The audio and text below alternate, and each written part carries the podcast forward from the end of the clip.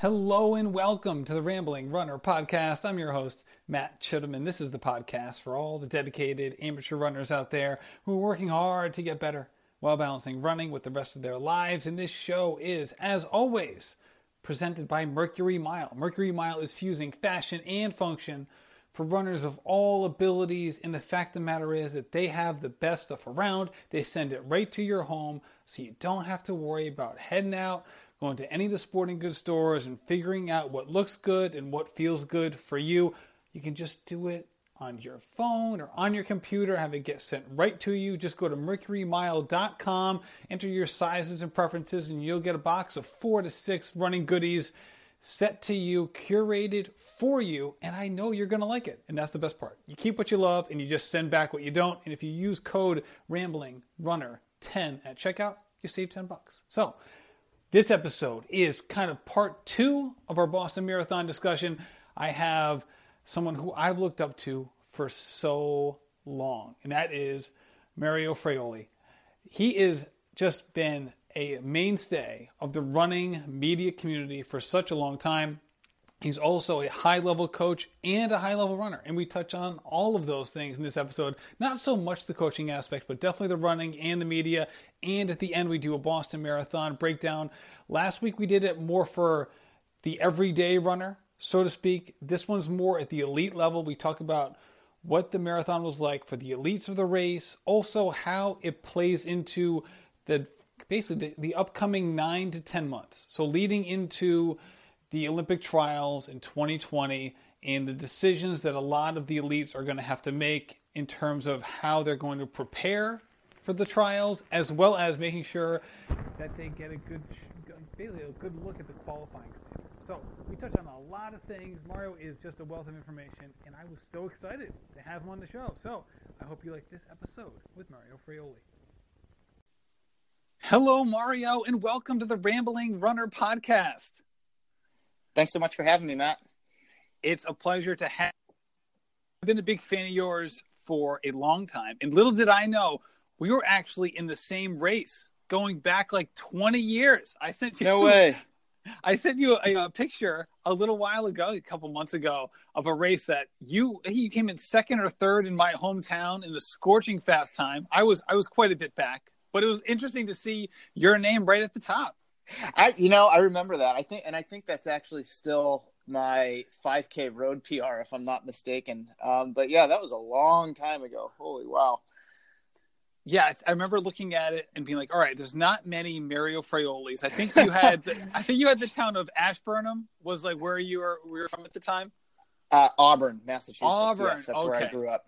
All right, got it. Yeah, because this was in Barrington, Rhode Island at the time, yep. which was like the start line was like a mile from my house. It was one of those. for me, it was one of those warm ups. It was run to the start line, and the cool down was run home. That's hilarious. Uh, it's one of the awesome things about this sport too. I can't tell you how many people I've met recently who have told me the same thing or I've told the same thing. It's like, hey, we just met each other and we seem to know each other now. And we were in the same race like 15 years ago or 20 years ago without even knowing it, especially when I go back to college and in those days. And I just, I just love those stories. I think it's one of the great things about our, our sport.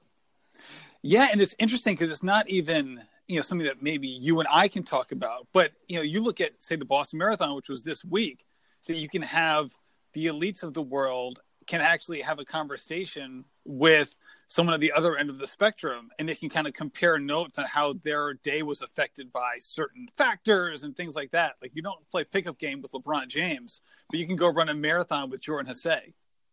Exactly. And you're running in this on the same course at more or less the same time in the same conditions and a lot of the things that someone like Jordan Hasay or Des Linden struggled with during the race might be some of the same things that you struggle with. And obviously, their objectives are different. They're trying to win and place as high as possible. But that's a great thing about the marathon is everyone is up against the same obstacles and has to solve a lot of the same problems.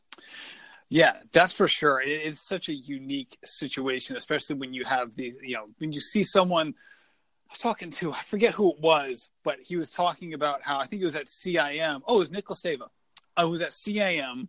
He was running a PR in the marathon at the time. And all of a sudden, he finds himself next to Stephanie Bruce. who you know is, is kicking butt coming off of New York and having this you know this wonderful experience at CIM, and he's looking at her like you're my hero. And this is like mile 22 of a marathon. We're both doing our thing. It was he was talking about how it was just like he was in awe in the moment of like what in the world is going on right now. Yeah, that's awesome. I had a similar experience at CIM, but much earlier in the race. And in order to not sabotage myself, I latched on to the Stephanie Bruce, Emma Bates, and I can't remember who else was in that pack train early on, just because I knew they would race smart and set a, a very steady tempo early on, which would prevent me from doing something stupid. So that's funny. There you go. Yeah, and I that's a great man. You must have a podcast of your own because that was a great segue, Mario. I got to be honest because I want to talk to you about your running because you're somebody who has been ingrained in the running community for a very long time with your work at very at different publications and as a coach as well. And then just from a running perspective, you were you know a really good runner early on in your career, and then you took this hiatus. Um, so just talk a little bit about the hiatus you took from competition and then kind of what got you back and you kind of feeling that itch to to to really kind of reach your your potential so to speak?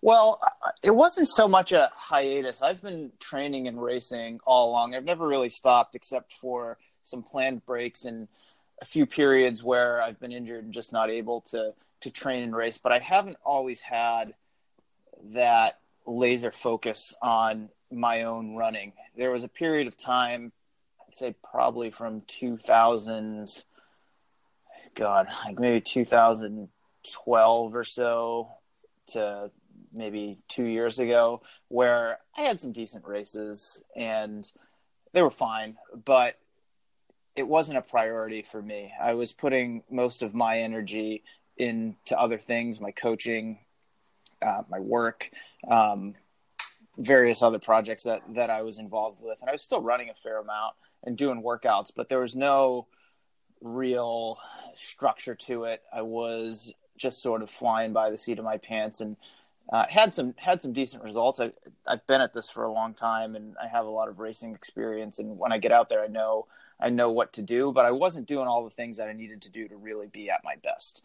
Um, and that really flipped for me a little over a year ago uh, at the well the end of end of 2017, heading into 2018, and I had put the Boston Marathon and CIM on my schedule. So that's an April and December marathon, and I really just wanted to nail them um, and just have really solid buildups going in, make that a priority, make myself a priority for the first time in a while, while not neglecting all the other things that I was working on. So I've got a lot going on, but I just really, I just really turned the dial and really was practicing what I preached to my own athletes and just making sure I was taking care of myself, like say putting the oxygen mask on first, uh, and taking care of what I needed to do, and then getting on with with the rest of my life. Where in the past, I would make sure everyone else was taken care of, do what I needed to do to get you know my work done and then squeeze in a run when I could and race with whatever I, I had. So it was really just sort of flipping all of that last year and it worked out really well. So what precipitated this change in mindset? Not getting any younger, man. Uh, I I knew um, I knew that I had a marathon PR in me. That was it's the one one PR that I have and it was 11 years old last year, but it was the one PR that I had that I knew I could take a chunk of time off, uh, even if it was only a small chunk of time. I just knew I had a faster marathon in me. Whereas with the shorter distances, the more traditional distances that I've raced a lot throughout my life since I got into the sport in high school, 5K, 10K, and then, you know, more recent years, half marathon. Um, I knew those would be hard to challenge and they really didn't interest me as much. But I really wanted to nail the marathon. I'd had some decent ones, but I'd never really put in uh, since my my first or second marathon. I'd never really put in a proper training block and did all the things that I needed to do to set myself up for success. And 36 years old last year, and there are plenty of people running faster as you get older. And if I'm being honest, I just don't know how much longer I'll want to train and race at a high level because it is such a physical and emotional and mental and psychological toll. So I, I wanted to strike while the iron's hot. I was I was really motivated to see what I can do and just committed to prioritizing myself uh, for last year, and it paid off. So we're the same age, Mario. So I know exactly what you mean. I turned 37 in January of 2019. So, with that being said, you know what to do, right? I mean, you are a coach, mm-hmm. you've been very ingrained in this sport for a long time, like I said earlier. But putting those things into practice, especially in the way that you wanted to to achieve these goals, can be a wholly different endeavor. So, what about your training and your workouts changed this year, not only in terms of execution, but your mindset and your recovery, and just kind of taking the whole scope, looking at how you're able to produce and execute these things that you know you know how to do them, but kind of as as I just said, putting them into practice can be different sometimes. Yeah, and I'll start just by taking a step back and reiterating that in past years I would make sure everyone else was was taken care of first. Uh, so last year, what I decided to do was look at. I knew what I needed to do from a training standpoint, but look at all the things that I wasn't doing well, and it was sleep. Uh, it was, you know, putting my my own workout first for the day, getting it kind of off of my plate so that at the end of the day I was like, oh man, I should really get out and try to squeeze in like three or four miles or whatever I can get in. Um, making sure my nutrition was dialed uh, and just i mean just committing to it just just committing to you know i've always i guess i've always been an athlete. I've never been inactive because i like to get out and, and move and it's a very social thing for me. But i really had to readopt that athlete mindset last year um, because I was always in the the coach mindset or the you know what can I do to help others mindset? And I and I didn't allow myself to get out of that but I also had I had to start just by readopting the the athlete mindset. And it was like doing the things I needed to do so that when I got on the starting line I could look back and say I've got no excuses. I've I've trained hard. I've put in the work. I've prioritized this. I've made sure that I'm doing all the things outside of the workouts that I need to do to, you know, make sure I'm getting the most out of them and that I'm recovering. And that was different from from what I've done in in years past. So a lot of it was actually writing myself out a framework or a schedule rather than flying by the seat of my pants and just kind of jumping in workouts with my athletes and sort of doing whatever I could.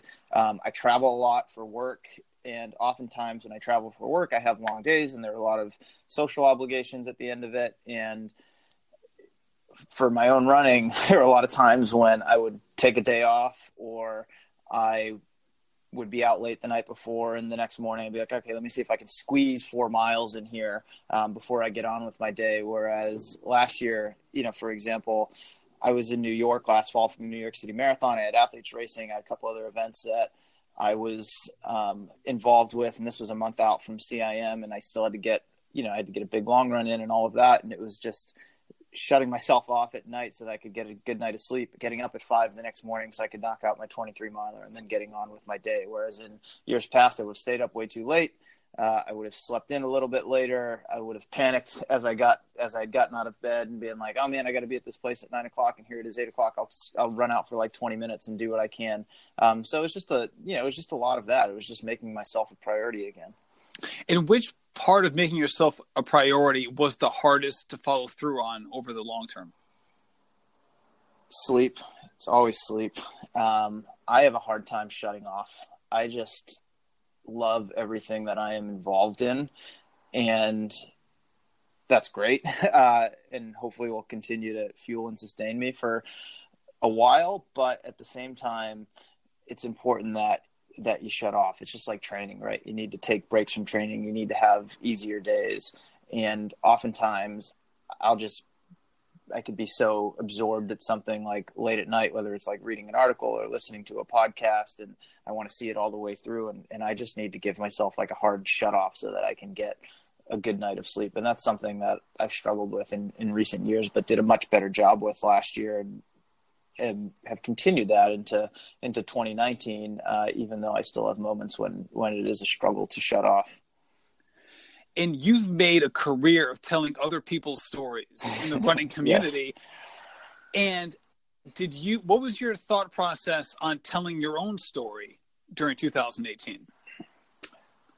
I mean, storytelling's powerful. Um, I think we see a lot of ourselves in other people's stories, and I've seen that through my work, sharing stories with sharing other people's stories and, and seeing my own story in, in, theirs. And a lot of that has, has motivated me and was some of the inspiration that I needed last year to, to do what I wanted to do in the marathon.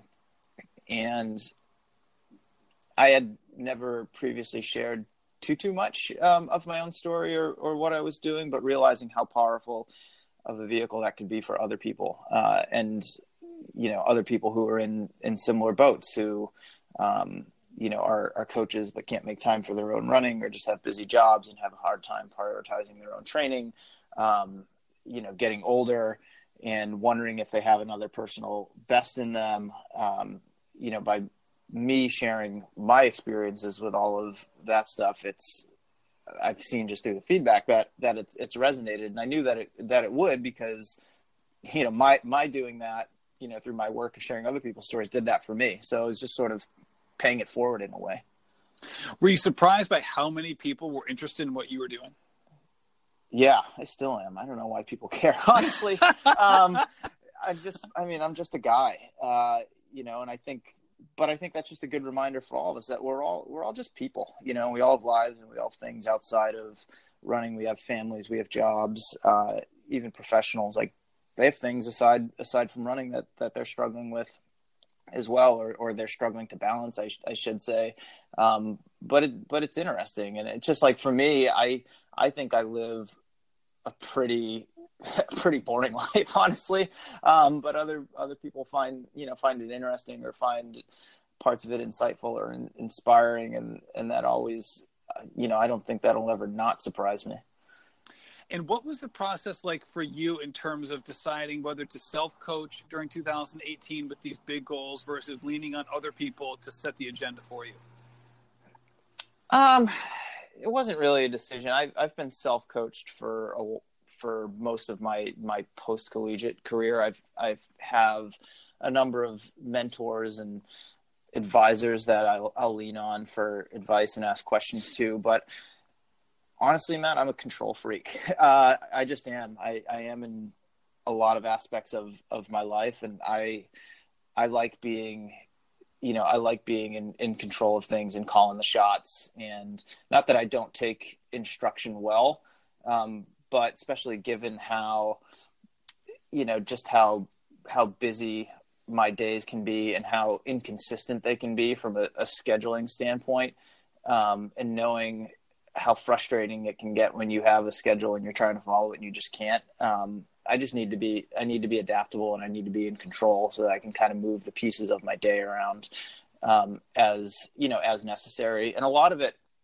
at this point of my running career in terms of of the training itself, is like I'll write myself out a schedule or a framework, but I need to have the flexibility to be able to you know move a workout up a day or push it back a day or two depending on how i'm feeling or what's going on with travel or scrap something altogether um, and i just you know and i think this is part of me like why i'm being or or why i've been self-employed for the last several years i, I just don't i don't like asking for permission a lot of times i just like to go do things um, and so with my own you know with my own coaching um, you know, I, I know what I need to do at this point. I know what type of training I thrive off of. Um, I just know myself well enough and trust myself enough to, you know, and, and, honestly to be accountable enough to myself at this point when I do commit to something like that, I, I know that I, I will be. Um, so I didn't need someone else giving me things on a day to day basis, but I have a lot of people in my life that, you know, that I do rely on for, for feedback and to bounce ideas off of. And I'm very grateful for that. And being a control freak can really help when you're focusing on the process. Mm-hmm. However, it can be not as advantageous on race day, especially if that race is a marathon where there's so many factors that can play a part in someone's in someone's final result besides just their overall fitness. So as you were preparing for different, you know, CIM or Boston, how do you weigh that, you know, I guess your your proclivity for being a control freak with the idea of there are so many things here that you cannot control? Well, I actually look at it as an advantage. I fully recognize heading into he- heading into a race or just heading into every day of my life that there are a lot of things that I have no control over, um, and I'm well aware of that. I think having that awareness is is important and it's key. Um, but there are a lot of things that you are controlling, and I feel that you are in control of, I should say. And when I'm in a in a race situation, like I feel very confident about the decisions that that I make, the things that I the things that I can control. Um, and I have a very I was a philosophy major in college. I have a very like stoic outlook when I'm when I'm in a race. Uh, I just you know I can accept um, the situation that I'm in, no matter no matter what it is if it's a really cold day if it's a really hot day if it's really windy if people are moving like you know i can be aware of that and, and accept it and accept that the decisions that i make in those situations are all on you know are all on me. Um, and i think i have enough experience at this point to most of the time make you know make good decisions for you know for myself. So i i think you know having that that proclivity to being in control of the situation is you know is to my advantage but at the same time just just respecting and understanding the things that i you know that i can't control and i may have to deal with uh and and realizing that you know that's just part of that's just part of a race that's just part of life. Yeah and another area of your life where this can be you know an area where you can control only can control so much uh, especially when it comes to the outcome, is the work that you do as a media member. Because obviously, mm-hmm. you want to put together the best stories, the most engaging stories, entertaining but insightful, and and all of the adjectives that can pertain to this. But at the same time, you never know how it's going to be received, and you never know exactly how it's going to be consumed. So, as the media landscape not just in the running community, but overall has shifted. How have you embraced some of those changes and kind of, as you mentioned, kind of gone off on your own uh, to be more in the, the self-employed model? Yeah, well, so my my media outlet for those listening who are unfamiliar is called the Morning Shakeout, and it's an email newsletter that comes out every Tuesday, and it has every week since late 2015. And the other side of that is the Morning Shakeout podcast, which comes out every week, uh, where I interview athletes, coaches, and personalities in running. And I started the newsletter because I wanted my own outlet where I could get opinionated about things that are happening in the sport. I could share things that interested me. I could interview people who I thought were compelling that I couldn't do at my day job at the time at competitor magazine slash dot com. Um, and it was just a, I mean, I don't. Even, it wasn't even. A, it wasn't a side hustle. I, I, had no business ambitions behind it. It was just a creative itch that I, I needed to scratch and wanted to have out there. And, and a lot of it, again, comes to control. I had control over the whole thing. I do whatever I wanted with it.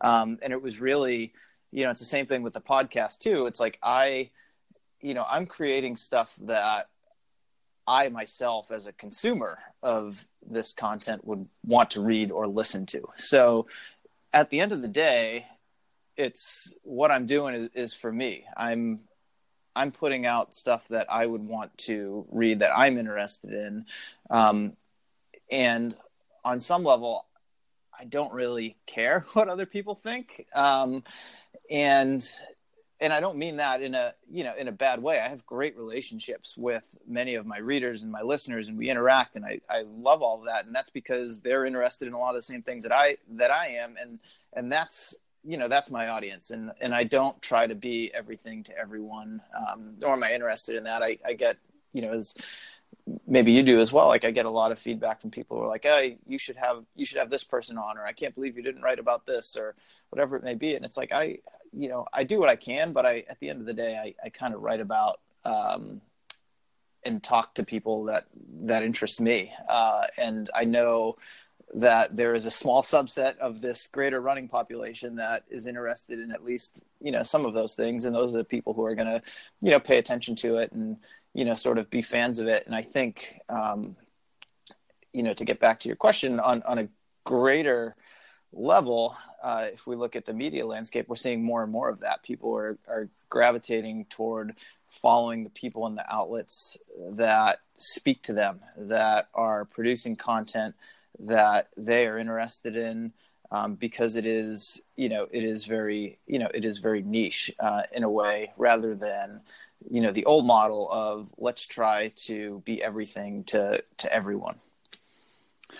That's a great point. Yeah the whole uh, a mile wide inch deep philosophy. Mm-hmm. i feel like that that mechanism which served which was so useful in the past has now been commoditized in so many ways so that you really have to kind of not silo yourself, but really just kind of drill down into a certain area and then maybe do like a little bit of reaches every once in a while, yeah. kind of testing the water. I'm mixing so many metaphors. It's great. Just testing the waters in certain ways and see, all right, is my audience kind of like this, or is this a way to potentially expand the audience? All right, not sure. And then, you know, you, you kind of can strike that balance a little bit. And it's interesting too, especially from a running perspective, because it's a sport that is inherently universal, but then from mm-hmm. a media perspective is not consumed in the same way that it is uh, participated in.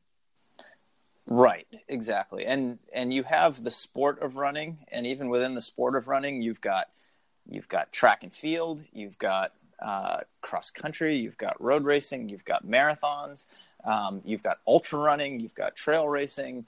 Um, and a lot of people who are into one of those verticals might not necessarily be interested in the other stuff and they just don't you know they don't pay attention to it.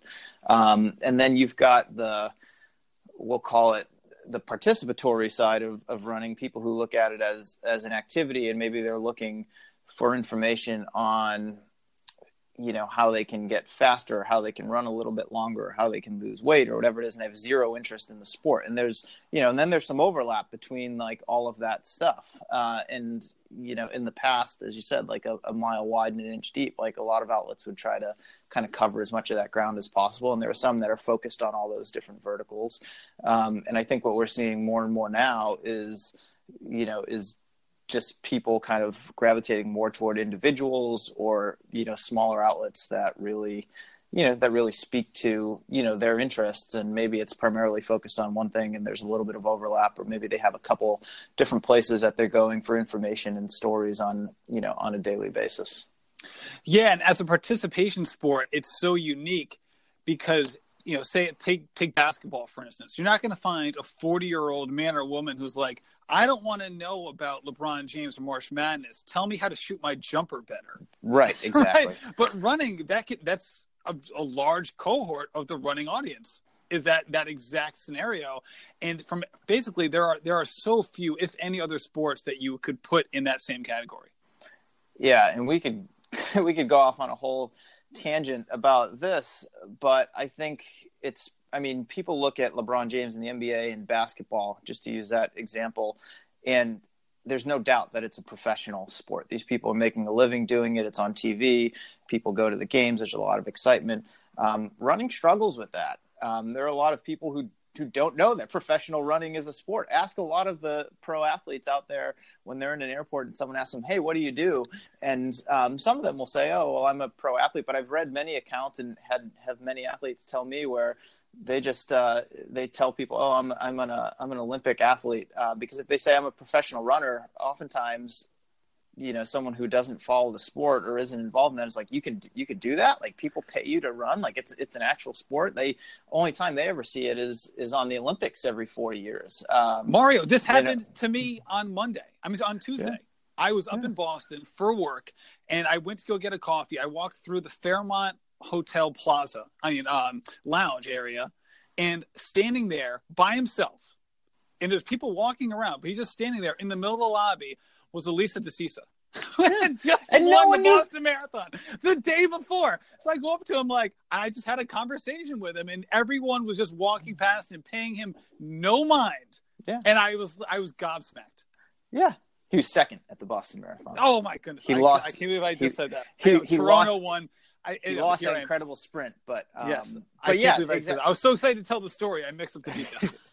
it's a it's a great story, but exactly. I mean, um, to to my point, that's exactly it. Is like if LeBron James was in that lobby, I mean, he'd have security guards around him and people like shielding him from the attention that he's getting. And here you've got a guy who's one of the greatest uh, marathon runners in history, and no one has any idea.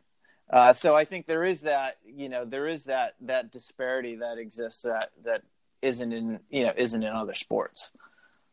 Right, right. All right. So let's just let's dive into Boston because this was this really was an incredible race, both for the men and the women. Uh, we'll just start off with the women, um, just because shoot, that's how the broadcast goes, and they're, we really focus on the women first.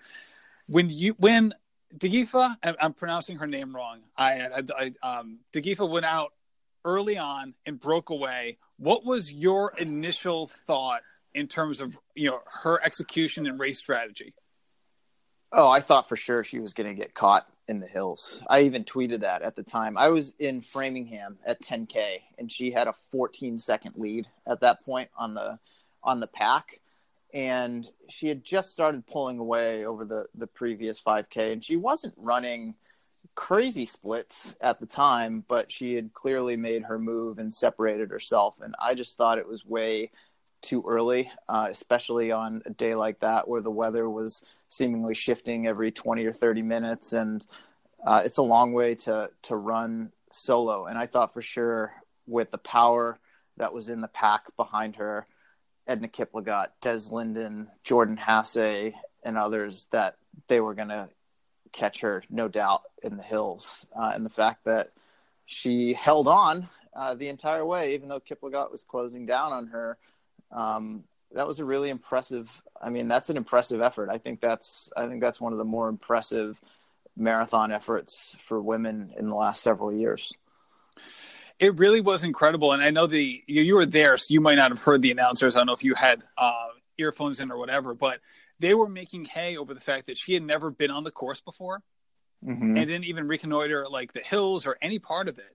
And they were basically alluding to the fact like this isn't going to last too long You're right. It was almost like the previous year when Yuki took off, and they're like, "All right, this isn't going to last." And like two years in a row, like wouldn't you know it, it it it it, it did it did uh, come to fruition. Yeah, I mean, it, it just shows like you have to take what any commentator, like myself included, uh, whatever they say with a with a grain of salt, because you just don't you just don't know, um, you know, unless you know unless you like intimately know that person and what they've been doing in training. Uh, you know, so maybe with the exception of that person's coach, like whatever whatever you say can and will be held against you after the race because um, you know she she clearly was able to you know clearly was able to hold it but it wasn't like she was a nobody. I mean she's wearing bib number two. She's run 217 um, exactly. she has she has the credentials to certainly run a 223 on a course like boston. And you know no one went with her. She did it herself. Uh, and hats off to her for having the confidence to go when she did and hold on all the way to Boylston Street.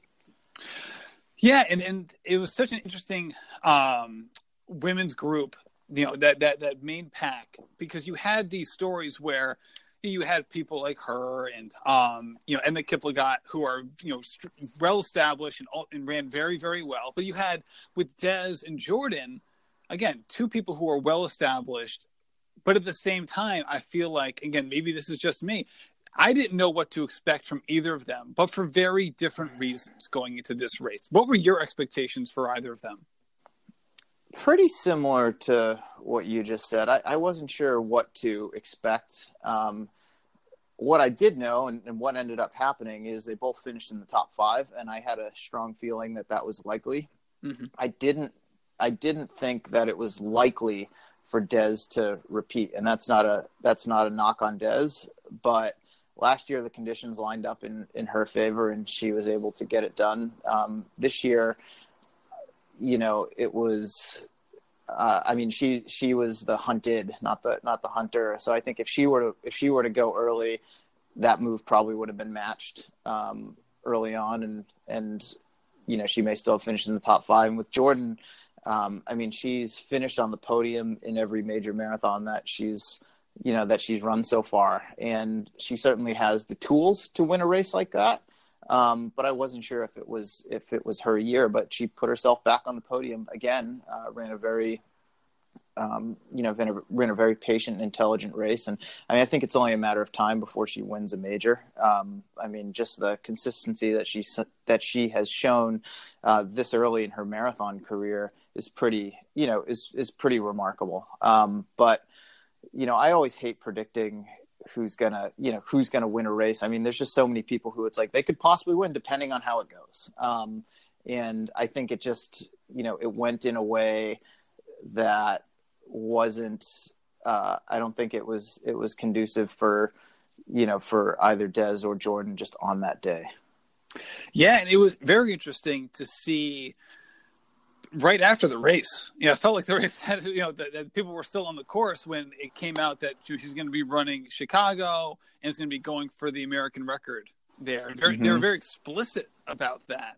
Yeah, uh, obviously that was part that of the plan, and it was it was just an interesting way of going about it, especially for somebody who, again, no fault of her own. You know, like last year this time she was hurt, and it's it's hard to predict how how your training is going to go this far out. What were your what was your original take on this, just in terms of like the the PR and media relations aspect of just of coming out so far in advance and making such a bold statement or proclamation?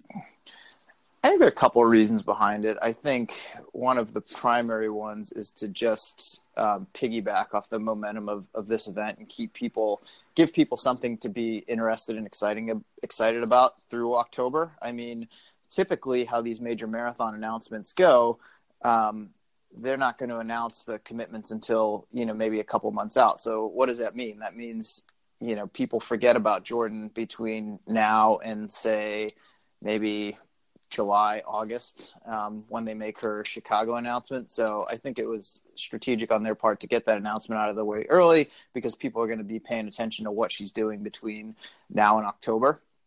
Um, I think the other part of that, not necessarily like a PR thing, um, but from her camp is like if she's going to go after the American record and she runs, you know, say 218 something or 219 flat or whatever she does, you know, in Chicago, I mean, that sends a message to the rest of the women's field that, like, hey, I'm on a level that most of you probably aren't right now.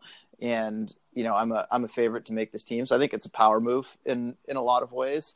Um, and she's shown she's capable of doing that. I mean, she's run 221. Um, she's knocking on the door of that. She's not super experienced as a marathoner. I think this was her, what, fourth, fourth marathon? Um, third third marathon, third or fourth, yeah, right? Like that, yeah. Um, yeah. So I mean, it, she doesn't have a ton of marathon experience. So I think that's a third part of it too. Is like, all right, she's definitely going to run the trials in February 2020, and I think part of the strategy for for going to Chicago and announcing that is is just to get her a little bit more marathon experience heading into the trials, so that she can be prepared to run whatever type of race she needs to run to to make the team. And this is part of the calculus that all of these runners, both men and women, are having to uh, go through is deciding what they're going to do in the fall to be at their best in February 2020. Where, again, for some people, running a fall marathon will not be conducive to running well. And I think, you know, I'm just interested to see how this is going to play out for a lot of people because you have some high profile marathons that might have winners that might be a little bit off the beaten path than what we're used to. I agree. Uh, fall is going to be really interesting. It wasn't that long ago that the new Olympic qualifying standards were released, um, which meant that no one had, at the time they were announced, no one had the standard uh, here in the U.S. And now quite a few people do have the standard. Um, you know, on the women's side, you've got Aliphine Tuliamuk, who ran 226, Roberta Groner ran 229. Um, they're under the new standard. On the men's side, you got Scott Fauble and Jared Ward, who just got it at, at Boston.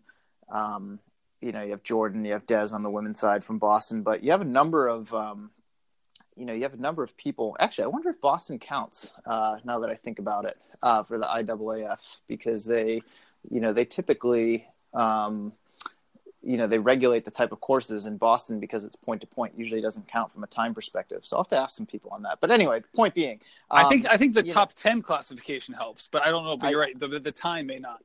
Yeah, I think it is. I think yeah, that's the other part of it is like the top ten at a marathon major um, may you know may cancel out any sort of time. But you know regardless there aren't a number of people uh, as far as the marathon goes that have the standard here in the us yet. Um, and this announcement just came not that long ago and it's going to force a lot of people to change their fall plans. Uh, i would say you know had this not been announced most of the you know and the standards hadn't changed most of the contenders would not race a fall marathon um, and if they did they'd you know maybe they'd race an early one. Um, but a lot of them were just you know would just train through the fall um, and have themselves as ready as possible for the trials in early 2020.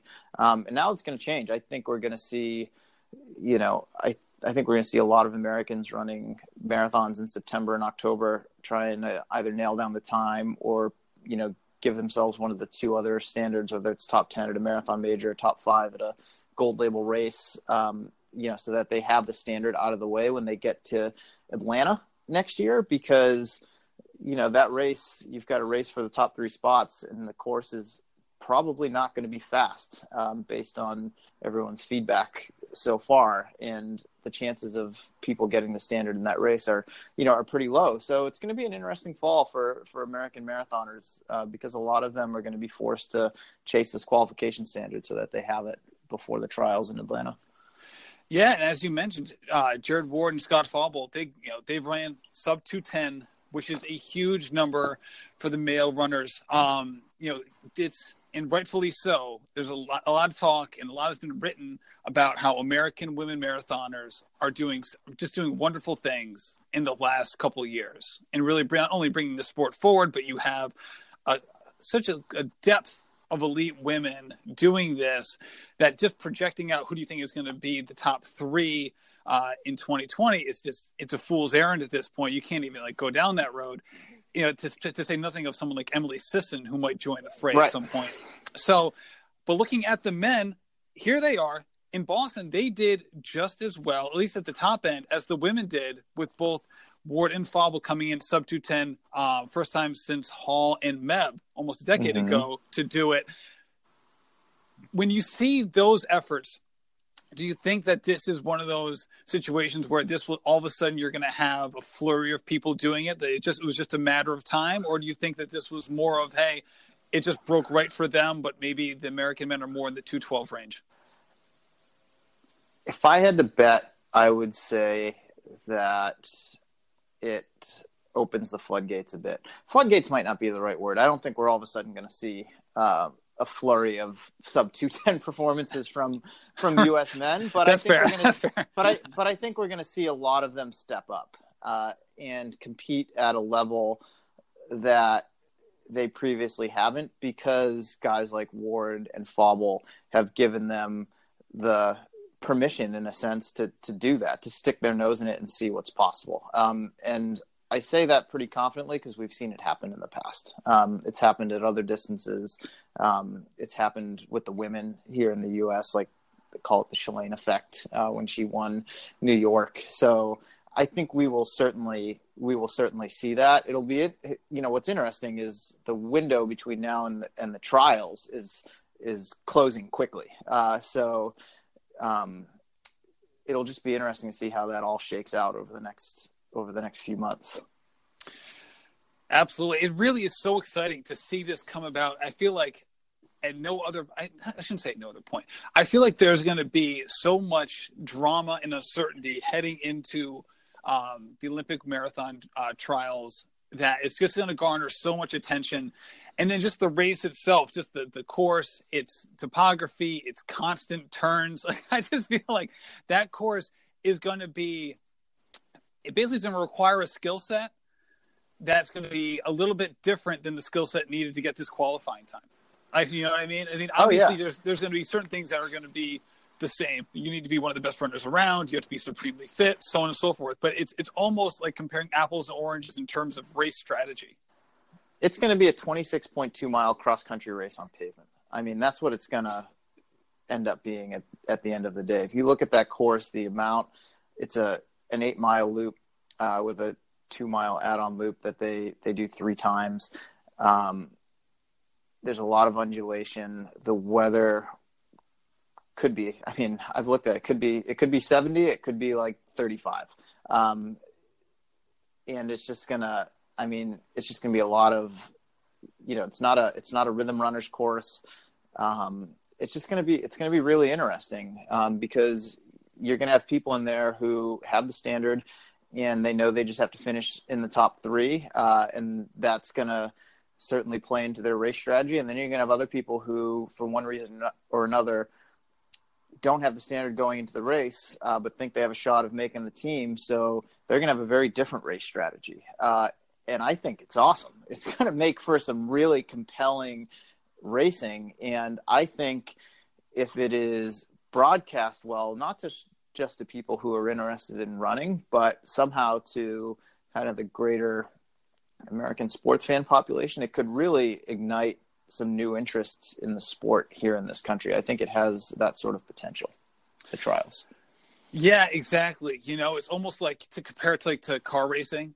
Like some of these marathons, you it's almost like a drag race, right? So you mm-hmm. find the mm-hmm. fastest course you can, and you just yep. burn it up.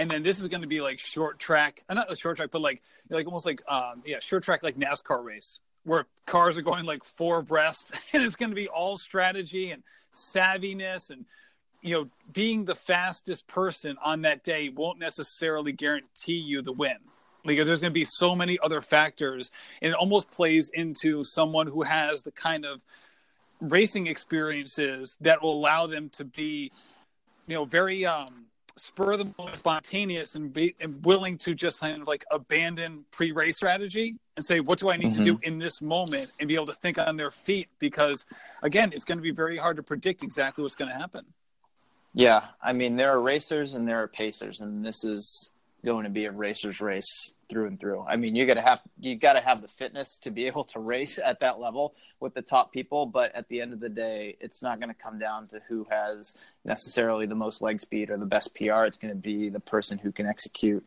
the best on the day. Absolutely. Mario, I couldn't think of a better person to talk about all of this with. You have just been someone who I've listened to, well, now started listening to over the over uh, you know, the past year or so, but read for such a long time. Thank you for your insight. It's greatly appreciated. Thanks so much for having me. This was super fun.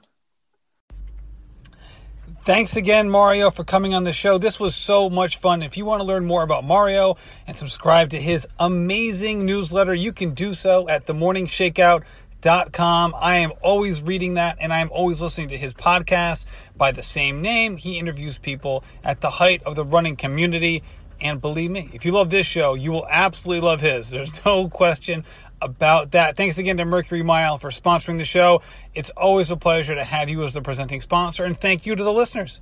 Thank you so much for listening to the show. It's greatly appreciated and happy running.